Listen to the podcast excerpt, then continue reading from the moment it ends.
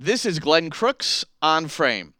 On Wednesday night in Seattle, FC Dallas earned a, a vital point against the Sounders 0 0. First clean sheet in eight games for Dallas, who have now moved into seventh place in the Western Conference, jumping ahead of the Portland Timbers, who fell at home to the New York Red Bulls 2 0.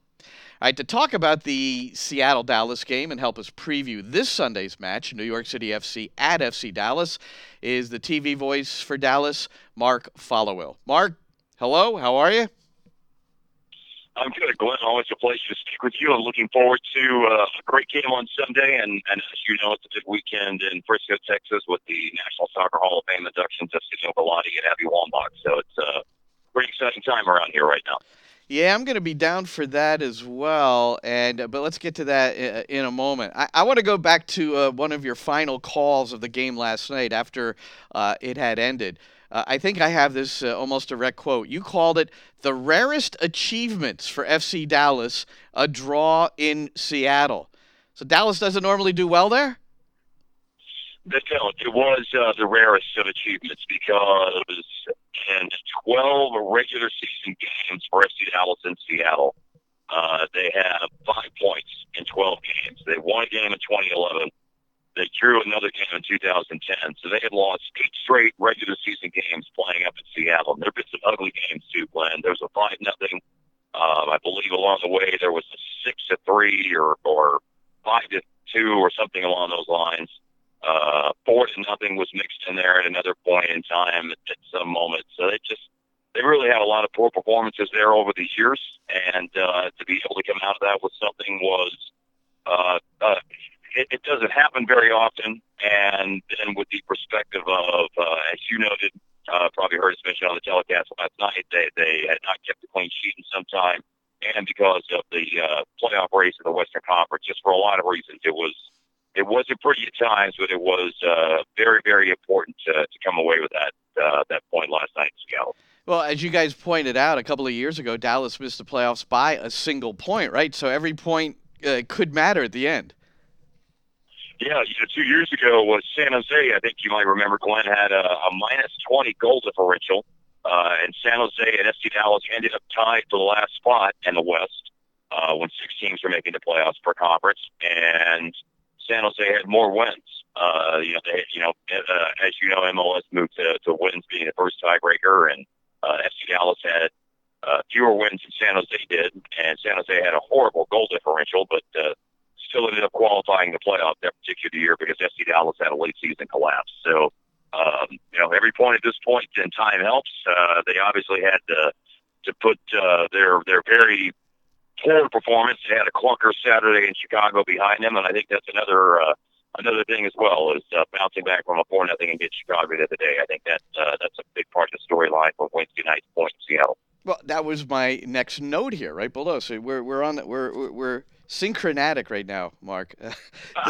Desperate for a point.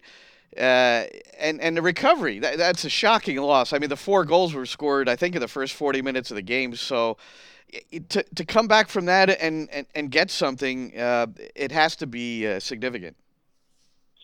Well, this just uh, played incredibly poorly, and there's no other way to, to phrase it. Uh, you know, there's plenty of blame to go around. There's not one person worth singling out. It was uh, you know, just across the board, not good. Um, I'm sure Chicago was energized by the ownership announcement and the the change and what's going on there. Uh, but that's still, you know, no excuse for just how poorly FC Dallas defended and mistakes and just things that shouldn't happen. But, uh, you know, everybody's got to lay an egg or two over the course of the season. Really unfortunate timing for FC Dallas on that. But I think uh, I'm a big believer in the back to the future concept of the space time continuum. And once you do one thing, then that affects your mindset and how you approach the next thing. Uh, probably should be that way all the time, but but I do think there is something to that. So uh, I'm sure that the the very sour taste and quite frankly humiliation they had to be feeling about how poorly they played on Saturday galvanized and brought out uh, a really solid effort in the game against Seattle on Wednesday. And then you get what uh, I'm sure uh, there was some uh, scoreboard watching or, or, something, at least at the end of the game, seeing the result. Portland at home losing to the Red Bulls 2 0.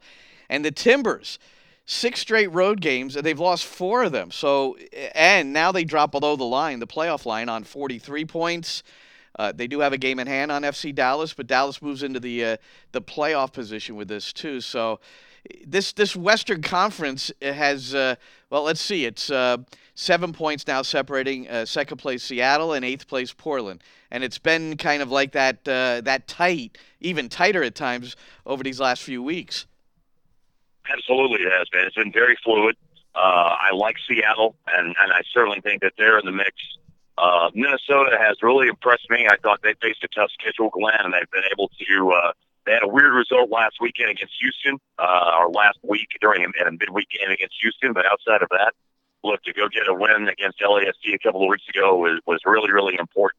Uh, I think when you look at the West, the fact that Portland hasn't taken advantage of all their back end home games uh, that they had scheduled because of the Providence Park uh, renovation project that put them on the road a lot at the beginning of the season. Uh, Portland hasn't taken advantage of that, so so FC Dallas is grateful in that regard. And if you're going to keep the scoreboard watching team going far, farther, uh, the team that uh, the NYCFC defeated last week, San Jose, uh, they've got the toughest run in.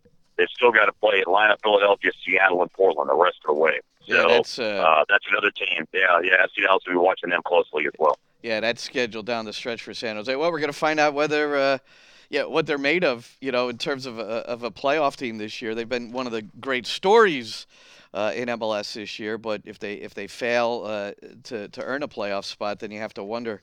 Looking, uh, looking about. Mark uh, Followill, the uh, TV voice for FC Dallas, our guest here. You may have also heard him at the World Cup. Worked for Fox, uh, did the World Cup in France uh, in 2019. Hey, I, you you brought one thing up, a midweek game, and I'm just curious because I'm I'm starting now to maybe take a poll. Anybody I talk to, with charter flights becoming a, huge talking point now, and in my discussions with Eric Miller, uh, the player rep for uh, New York City FC, is also on the executive board for the Players Association. You know, it's it's going to come up, and do you know does FC Dallas do they normally use their allotment of four? Have they used any yet this year? Do you know? I mean, sometimes that that's kind of if you're not traveling with them, I know sometimes that's uh, kept a secret. But uh, what do you know? You know, I don't know if they've done that or not. Um, you know, the, the the main thing I can speak to about uh, chartering, of course, is in my uh, and I I referenced this on our telecast about something that happened with Raul Ruiz Diaz turning his ankle last night. And I said in my other life, as the uh, Mavericks TV voice, I That's see right. a guy uh, turning his ankle. Uh, like Raul Ruiz Diaz in a particular situation last night, and in my other life as well, Glenn. Uh, you know, I can speak to the charter flight aspect of things. And and look, that's uh, that's a really really important thing. Um, you know, it uh, it allows you to manage your schedule, and not only does it allow you to manage your your schedule in terms of flying, but there's just uh, there's creature comforts. There is ability for treatment. There's ability from a from a medical rehabilitation treatment recovery standpoint. All those sorts of things.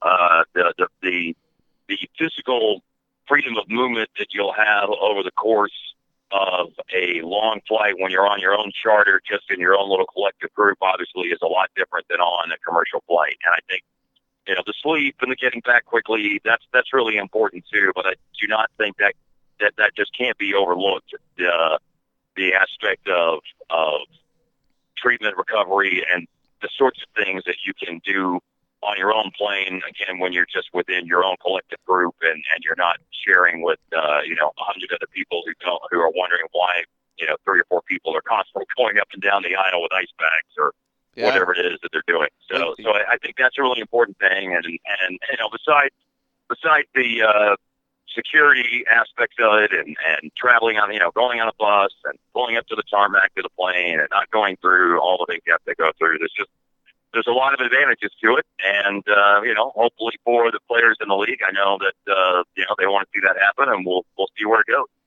Yeah, I mean, uh, I, you are someone who's who's perfect to talk about it with, uh, and I and I should have mentioned. I mean, boy, you've got a you've got a cool life. You do play by play for the Mavericks, play by play for FC Dallas. You work for Fox. Uh, good stuff and well deserved. I do want to let everybody know this is one of the nice guys in the industry. Has time for everyone.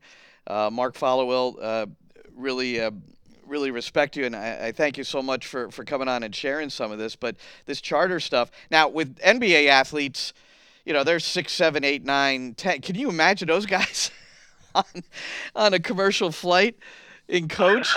or I mean, you know, it couldn't happen, I guess. But I miss it must have happened but, at some know, point. But it did. It, it used to happen, Glenn. I mean, I, you know, in uh, in our lifetimes, uh, that was that was what you did. Uh, you know, charter flights in the NBA really sort of started in the mid to late 90s. And as a matter of fact, the Mavericks were one of the first ones. They had an old DC-8 that uh, flew out of Addison Airport. For anybody who's familiar with the Dallas Fort Worth area, they didn't even fly out of DFW or or Love Field, the two commercial airports here. It flew out of a, a private airport just north of Dallas, and that started in the, the mid to late 90s. But but it was not uncommon uh, that you would play a game and you would stay over, and you were on the first flight out. Even if you had a back, I mean, obviously uh, you had to do that if you had a back to back because you didn't have the late night flight option. So, uh, you know, it's it's it's not that far back in our past that those guys were having a fly coach, and uh, you know, some of those guys got first class if you were uh, a veteran player or the head coach or something like that. But man, it's uh, it's a major change in, in how sports teams travel that's all transpired here in the not too distant past, 20, the last 20 to 25 years. All right, Mark. Let's let's get back to FC Dallas on the field, and uh, I want to get your take on a few things. Uh, it, it's gotcha. a young team. It's a it's a team over the years that uh, you know they are uh, the homegrown you know reps. You know they, they are the team that uh, has has played the most homegrowns, has signed the most homegrowns, and and it's a very young squad. I just look at some of the ages of the of the players that were on the field against Seattle on Wednesday night, and I want to start with 18 year old Jesus Ferreira because He's the son of a former MLS MVP, and you could talk about that a little bit maybe. And uh, Jesus has been in the academy since the age of eight, and then signed as the youngest homegrown in Dallas history. So th- just for that reason, w- so much history there. And then the kid scored 48 goals in 50 academy matches. He's got seven goals and five assists this year. Tell us a little bit about him and his father, that relationship and how it relates to Dallas. Well, David Ferreira was the MLS MVP, as you noted. That was in 2010. He had a fantastic season. Uh, Colombian player who came to play for FC Dallas uh, starting in, I believe, 2008. You know, on to 2013, and uh, you know had a had a bad ankle injury in 2011, and his career was never quite the same after that. But he was MVP of the league in 2010, the year that FC Dallas went all the way to MLS Cup and lost against Colorado when they played if you'll remember, Glenn, those those two years they were playing MLS Cup at neutral sites, and they played up in Toronto and lost that particular game after extra time. As a matter of fact, and uh, one of the heartbreaking moments uh, in in this club's history. But uh, Jesus, as you said, has been you know with the club a long time, and it's it's it's interesting to note that David Ferreira is not the only one who had his son uh, in FC Dallas' academy system while they were here. Uh, uh, Javi Morales uh, in a short time with FC Dallas. His son played in the academy. Uh, Maynor Figueroa's son played in the academy for FC Dallas for a time as well. And I think it's just really important to stress, not just from uh, Ferreira's standpoint, and, and maybe a quick note on him in terms of uh, how he's playing this year. They've really started to in the last, I would say, two months, somewhere around middle part of July, this started to happen rather than play as a number nine, they're playing him in this uh, system that FC Dallas has of playing dual number eights. But clearly, Ferreira, the two number eights, is the one who's pushed much higher up and playing something much closer resembling a number 10 than he is playing a number eight. And, uh, you know, it's something, a, a role that he played in the academy. He can play on the wing. He can be a nine. He's got some versatility. Uh, there have been some pretty good moments with it, but there are also still some moments I think that, uh, you know, his instinct is to, to push a little bit higher up the field, and, and you know, he's got to, uh, in that role, also be able to defend. Do, um, do you, you know? know the, the, and I think the thing. Oh, go ahead. I'm sorry, Glenn. No, no. Do you? Uh, no. Uh, I wanted to just to make sure I got this in. Is uh, is Ferreira, Jesus Ferreira, is he yet all on the on the radar for the U.S. men's national team?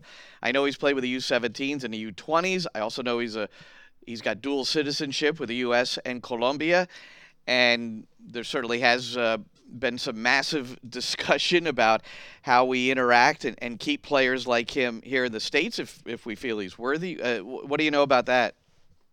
Uh, the the main thing that I know about it is that there was certainly a desire to make sure that he got the U.S. citizenship thing taken care of, uh, so he would be eligible for that. Uh, you know, there hasn't been a whole lot of talk about that since that was all ironed out. I believe at some point in time in 2018, but uh, you know, I certainly think that it's something on the radar, and I know that FC Dallas is going to work uh, in every way possible to, in whatever way they can help us just make that happen. Uh, you know, they're they're certainly on board with that because the the big picture point that I think all of your listeners need to understand is how how invested in this academy system and how proud they are of it. Uh, Dan Hunt, FC Dallas is president. Um, you know, and part of the Hunt family, Clark Hunt, of course, Lamar Hunt, uh, you know, the, arguably the godfather of soccer in America, uh, with with all the great things he did to grow the game. Um, you know, Dan is not shy about saying that FC Dallas very, very much wants to win an MLS Cup sooner rather than later. However, their model for pursuing it is that their dream is win an MLS Cup starting or playing 11 homegrowns. And, you know, whether or not uh, something like that's realistic still remains to be seen. Uh, you know, they, they certainly do have connections, particularly going after players in the South American market. And there have been some pretty good hits in that regard over the years for FC Dallas. David Ferreira, uh, the former MVP being one of them. Mauro Diaz coming from Argentina. Carlos Gruezo had a good run with FC Dallas as well. Uh, so they certainly had their share of success. Bryan Acosta, who uh, you know was back and played and and, and played a, a pretty big part, I think, in their uh, their point against Seattle on Wednesday night. They, they've had their success going after that Central and South American market. Uh, but but you know the academy is where it's at, and that's why I think the reason why Luchi was hired as the head coach because of his familiar his familiarity with those players and his willingness to give those young players an opportunity. And it's happened with who we were speaking of, Jesus Ferreira, among many, many others this year. They, they've had the opportunity to, to get out on the field and get valuable minutes. And, uh, you know, some have obviously performed better than others, but, but there have been a lot of players, see that door open for them to get on the field and play meaningful minutes this year because of the, the belief and the desire to make the academy just uh, such an important focal point of this club from from from the very top to the very bottom. And you really have to respect that philosophy. Uh, you mentioned Acosta, Honduran national team player, and uh, we're going to bring up a couple of other players uh, also. But you mentioned the Hunt family as well, and certainly Lamar Hunt is given a lot of credit for simply saving MLS in 2001, you know, from bankruptcy. But if you yeah. juxtapose that with the current situation, and uh, is it realistic in MLS to win with 11 homegrowns on the field, or don't you need, and then you have to go out and spend the money, uh, some of these uh, marquee kind of players, not just names, but who have the ability to come in and compete, especially now as we probably are seeing from collective bargaining agreement to collective bargaining agreement uh, there might be a, a, loosening of the purse strings a little bit uh, in, in, terms of how TAM works, GAM, free agency. So, uh, is that really a possibility? And what is it? What is it like? And, what are the feelings around FC Dallas as it comes to spending money on players? Well, as the years have gone on, certainly they are spending more money on players, and I think that to answer your question, I, I think it's it's hard to envision winning uh, at the highest level in the league with all homegrown players. Uh, I think it's a it's a great cause, and it's it's something that is fantastic from an American soccer perspective to pursue. But I think that the thing that you have to couple with it is that as the purse strings get loosened and as you start to spend a little bit more money, uh, realizing that from a budgetary standpoint and from a vision standpoint, FC Dallas will spend, but their spending is still not going to be at the top levels. So when you are going to spend what by comparison is a moderate amount of money, but you're hoping that you discover a good young player and you're able to make a smart signing, mining maybe the South American market for overlooked talent or young talent who's ready to blossom, you've got to hit on those players. So in the past, they've done that, and I mentioned some names like, uh, and I didn't even mention Fabian Castillo had several good years here, who they who they brought in from Colombia when he was 19 years old, and Mauro Diaz and Carlos Gruezo came here when he was 21 years old and had uh, a, a good spell as a holding midfielder for FC Dallas. So that's some examples of it working. the unfortunate thing for FC Dallas, though, is that they uh, continue, you know, to go that route, and they've also had some some signings that haven't panned out. A Christian Colman, who came here from Paraguay, and he's had, uh, you know, two seasons that he wasn't very good, and then he he hasn't seen the field in MLS this year because he's been recuperating from an ACL, and he's only been playing with their uh, USL League One affiliate, North Texas SC.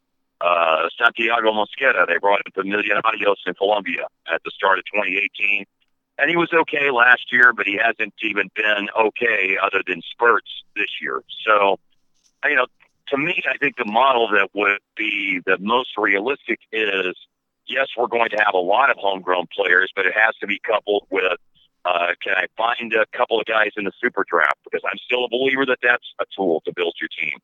And can I make can, when I do decide, okay, I'm going to go spend uh, two or three million dollars in the transfer market, which obviously a lot of other teams are spending a lot more than that. But but when you're talking about uh, spending a two to three million dollar transfer fee on a player, that's that's at the very top of uh, anything FC Dallas has ever done. So when you do things like that, you've got to hit on those players, and at times they have in the past. Uh, recent examples have not been as good. So so I think the the realistic model is if you can draw from those three things, the homegrowns and uh, you know, what other domestic talent you could find through the super draft or smart trades.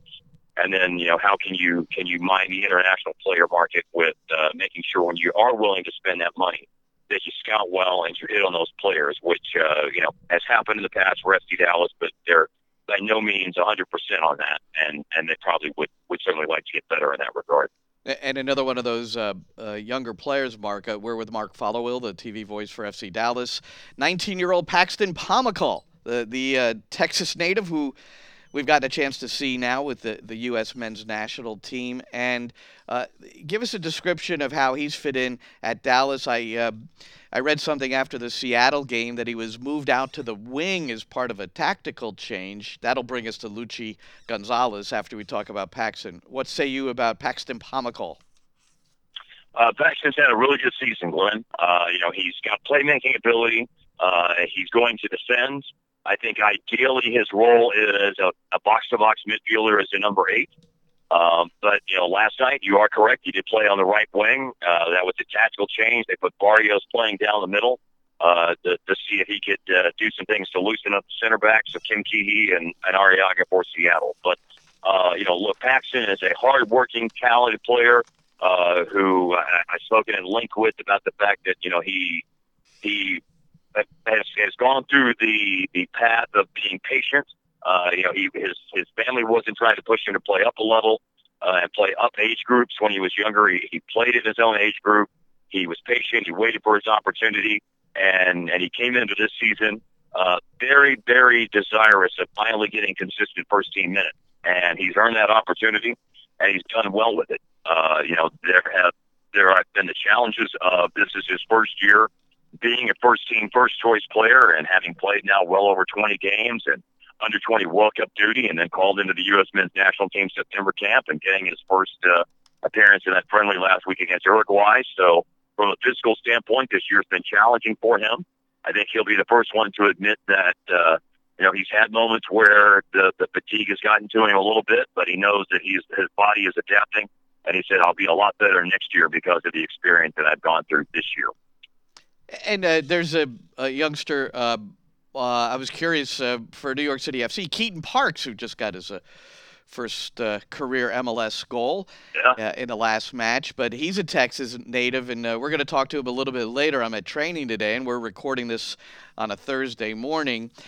And he's coming home. So, are, are there any stories? Do you anticipate any stories, or have there any been any about Keaton Parks coming back to Texas?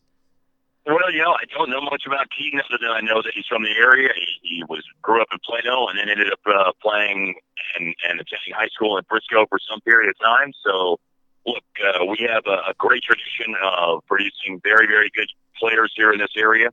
Uh, some of them, unfortunately, you know, from the FC Dallas side of things, fall through the cracks uh, or decide to make a move overseas before they sign as a homegrown. You know, Weston McKennie stands out as one. Chris Richards is another one who's in the academy, and then uh, with the relationship with Bayern Munich, he ended up going over there. So there's just uh, there's great players here, and Keaton Parks is uh, and Paxton Pomykal, both guys who we're talking about right now, are are part of that group. And I think that's uh, a really exciting aspect of the game this weekend. And Keaton will be back here in the uh, Dallas Fort Worth Metroplex. Uh, Park's a 22-year-old. He's on loan from Benfica. Yeah, he uh, he split quickly for Europe uh, to go to Portugal and, and try his stuff there. Hey, one final note: it's your head coach, uh, Luchi Gonzalez, uh, seventh coach in Dallas history, a guy who played college ball uh, in the states, won the Hermann Trophy at SMU, but director of the uh, FC Dallas Academy for three years. So he, he's always had this. Uh, this notion, this idea, the uh, the ability to work with younger players, and that whole development aspect. So he seemed like the perfect choice for a club that really uh, has this aspiration to have 11 homegrowns to win an MLS Cup that way. So w- was was he absolutely uh, the perfect choice for this group? I think he was a great choice, and just you know, there's uh, it's it's in his blood, the academy. He's certainly not shy about that, and you know, he was the director for three years, but he his relationship coaching the under 16s initially goes back all the way to 2012. So he's part of the club now. This is his eighth season, seventh season coaching or directing at some or multiple levels of the FC Dallas Academy system. Uh, you know, and he believes in possession-based soccer and building out of the back. And you know, he certainly has learned. And he'll be the first to admit that that he has had to learn that I have a system, but there are times when results are important, and I want to play my system, and I want us to to grow within it and to learn how to play it. And we'll be all better players if we push ourselves into that. But results matter, and so sometimes you have to be pragmatic. So as the year has unfolded, uh, you know, he's he's been willing for the team whenever it's been necessary to play a little bit more direct. Uh, I don't think he would want it to be characterized as we're just going to, you know, send long balls forward and it's going to be a duel. Right. His idea still is if you it still is if you do play more direct, uh, that that you know, he would explain it to you like this, Glenn, that we we can play A to C. We don't always have to play A to B to C, but we still want to have a plan. It doesn't. It, we don't want to play hit it and hope long balls.